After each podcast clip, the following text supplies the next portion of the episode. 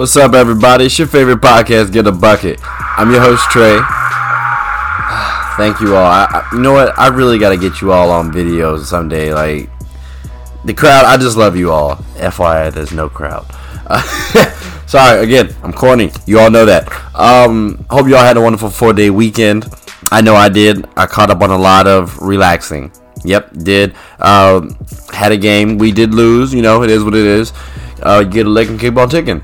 Um, it's weird. We're not gonna have any basketball games this week until Thursday. What am I gonna talk about?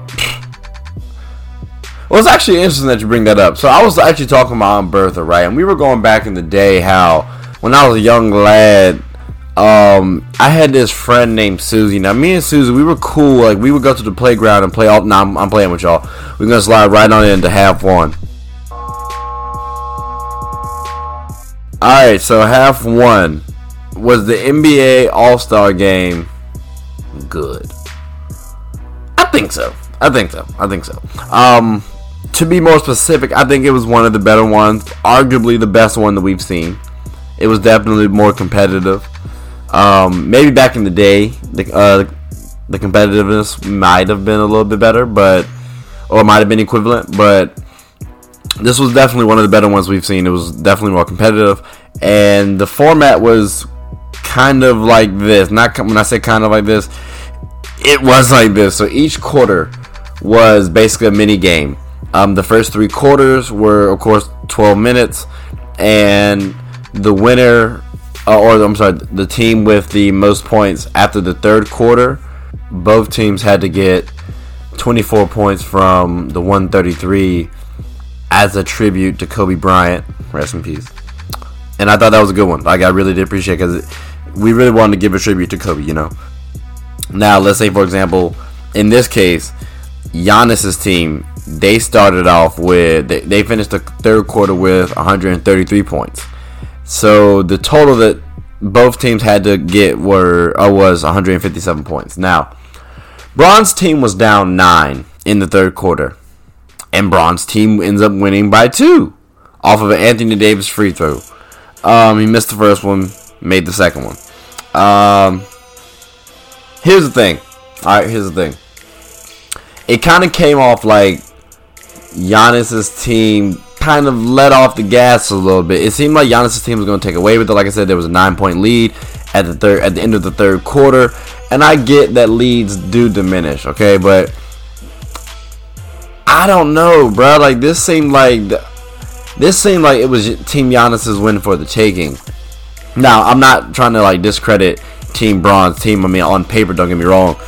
LeBron's team is the better team, like on, on in terms of starters. If we're just basing it on starters, his team is the better team. Now, if I'm looking at it, I'm saying to myself, why did Bron's team. Not why. How did Bron's team win? Was Bron's team coasting and then to say, you know, we're going to turn it on at the end? That isn't also that also is a possibility, but it it did come across like Team Giannis really didn't do what they could have done. Case in point, mind you, Joel Embiid had 22 points, 10, 11 boards.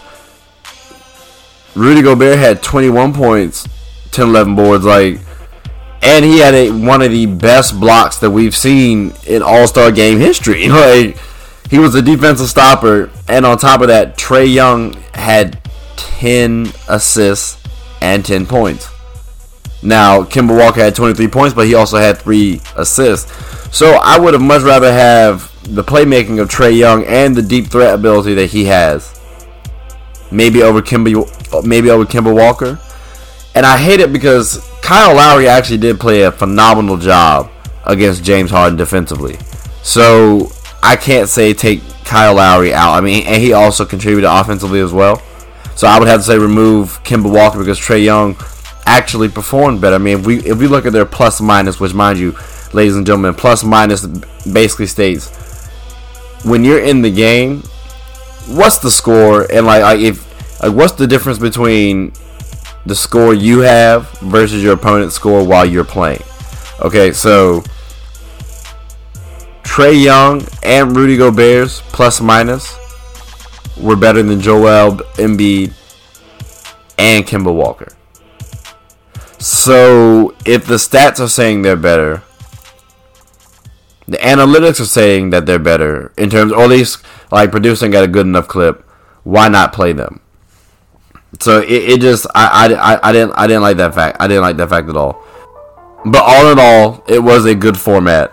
It was like I said, it was good competition, and it was a solid change for the NBA. Again, I do appreciate the Kobe Bryant MVP award that will now be for the All Star game. I do hate the fact that we can't get him the logo, but you know, it is what it is. We'll take it.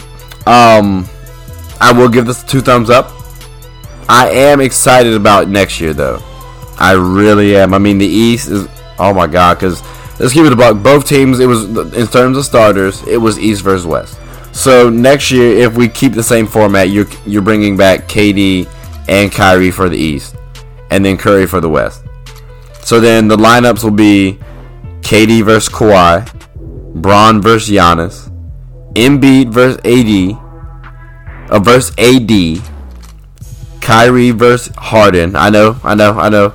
You guys thought I was gonna say Curry, but I think it should be Trae Young versus Curry. That's just that's just me personally. Again, based off the stats, based off the analytics, Trae Young seemed like he could have been conducive. And to be honest with you, it's not like Kemba's a is a lockdown defender. So I'm not gonna say I, Trae Young's main liability is his defense.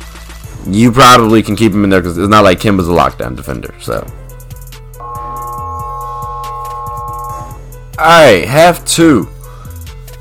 Now, I'm going to talk about the Clippers real quick because I think there might be a little confusion here for, for everybody. Um, I know there's a nice little LA rivalry between the Lakers and the Clippers, but their real target, I don't think, is or at least shouldn't be the Lakers, right? Maybe this year, cool, got you. But after this year, their real target should be against the Warriors the Nets. Like those are the those are the teams because I, I honestly think they could be the best teams in the NBA next year. And it's funny because they're not being discussed right now, so it's, it's, it's really funny. Um, but they're bringing back again for the Nets Kevin Durant, who is the best player in the in the league when healthy, and Kyrie Irving, who is arguably the best point guard, top three definite top five. Now, for the Warriors, you have Steph Curry, who's arguably top five player. Some might call him the best. And you have Klay Thompson, who is top three shooting guard, lockdown defender. And you also have them called the Splash Brothers, who are the best shooting guard, or the best shooting guards tandem that you've ever seen in history. That's the target for the Clippers, ladies and gentlemen. And the reason why I say that if you notice, the Clippers have actually been making a lot of acquisitions. When I say a lot, I say two.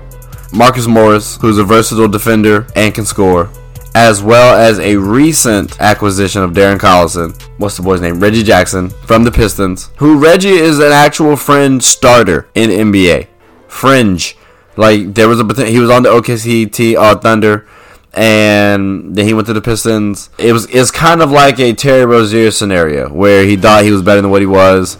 He found out, but he's actually like a decent player, and he's an okay defender. So they're getting players who can defend and score like decent two-way players. Why is that? You, I mean, the league usually focused on bigs. I mean, we, we harp on Anthony Davis, Joel Embiid, Nikola Jokic. Like we harp on so many of these players why is it that the Clippers have not tried to go after a prominent big man? It's because the better teams are going to be the Warriors, the Clippers, the Celtics, the Nets, possibly the Rockets, possibly the Pelicans next year. I don't think so, but there is a possibility determining uh, depending on how everyone develops. So that small ball lineup is actually pretty effective, and it's been pretty positive over the last five years, half a decade.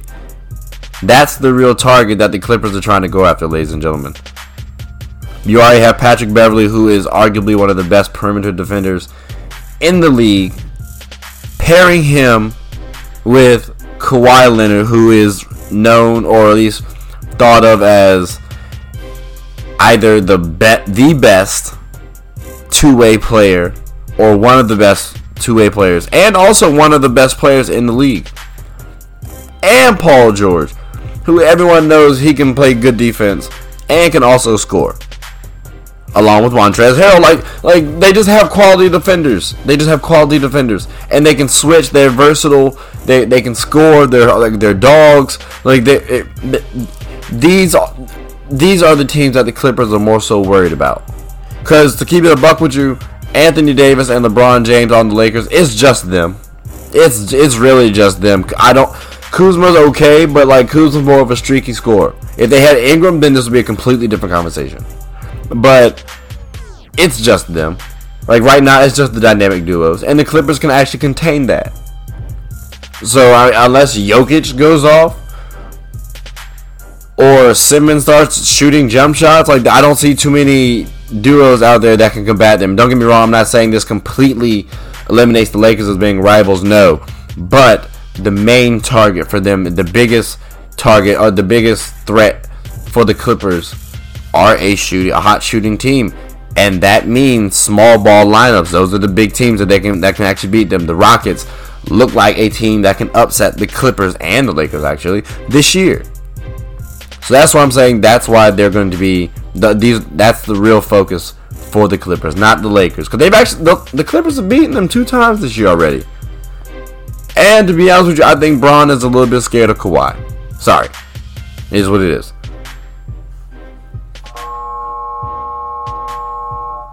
All right, that's all the time I had for you all, ladies and gentlemen. Uh, anything you guys have, want to say?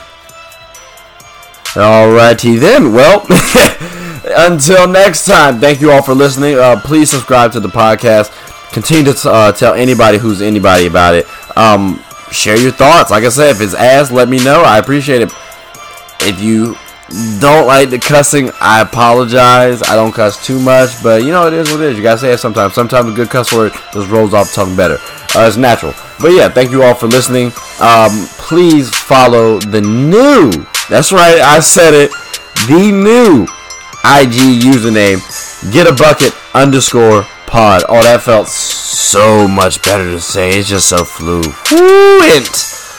Oh, that's oh, that's smooth. That's get a bucket underscore pod. Ooh, boy, that's that. Hey, that's sexy. Ooh, I, mm, one time, my fault. I got a little carried away. All right. Hope you all have a wonderful time. I hope, hope you all have a wonderful day and a wonderful uh, week. See you all.